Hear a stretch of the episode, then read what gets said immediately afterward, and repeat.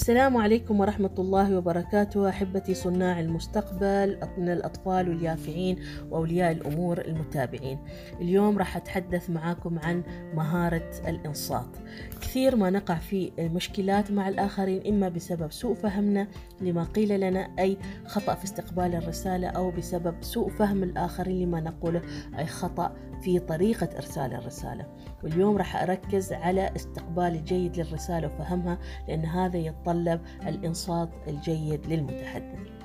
لما نرجع للغة العربية نجد أن هناك كثير من المترادفات ولكن لو تعمقنا في دلالات كل كلمة نجد أن هناك مستويات مختلفة.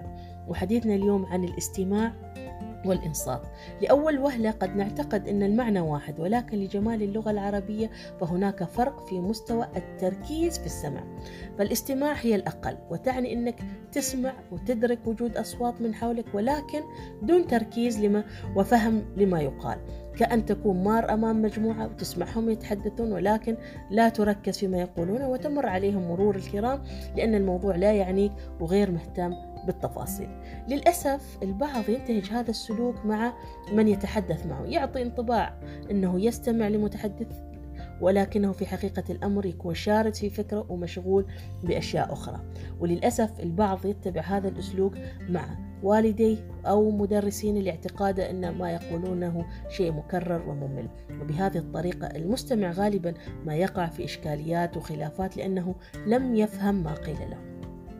أما الإنصات فهو أعمق من الاستماع حيث أنك تتوقف تماما عما كنت تقوم به وتصمت تماما لتصغي لمحدثك بكل جوارحك وتفهم ما يقوله. ولا يكفي أنك تفهم ما قيل ولكن تتفاعل مع المعلومة بهدف الاستفادة مما قيل من خلال اتخاذ إجراءات أو خطوات عملية حول الموضوع هذا. وهذا السلوك هو الذي يظهر الاحترام والتقدير تجاه المتحدث.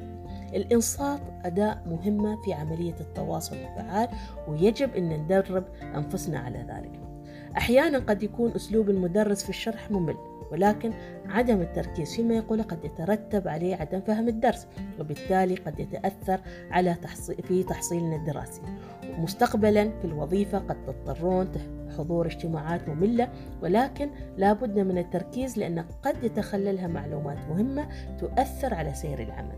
وقيسوا على ذلك حواركم مع والديكم. التركيز في الاستماع أي الإنصات ليست بعملية سهلة. قد يشرد ذهننا في بعض الأحيان ولكن من الممكن أن نتدرب على ذلك. إن القاعدة الأساسية في مهارات التواصل الفعال هو الإنصات ولكن هناك بعض المواقف في حياتنا اليومية قد تتطلب مهارة الاستماع فقط. كالاستماع والمرور الكرام على حديث حول مسائل جدلية عقيمة أو حديث يخالف تعاليم دينك أو موروثك الثقافي أو دعوة إلى منكر أو في حال حديث شخصين في أمور خاصة. هنا يجب أن يكون الفرد فطن ولا يكون طرف في هذا الحوار. إذا الإنصات مهم لأنه يظهر التقدير والاهتمام بالمتحدث ويعود بالنفع على المستمع ولكن أيضا من الذكاء الاجتماعي أن نختار ما يجب الاستماع أو الإنصات إليه. هذا كان موضوعنا اليوم. دمتم بود وإن شاء الله نلتقي مع مهارة جديدة من المهارات الحياتية.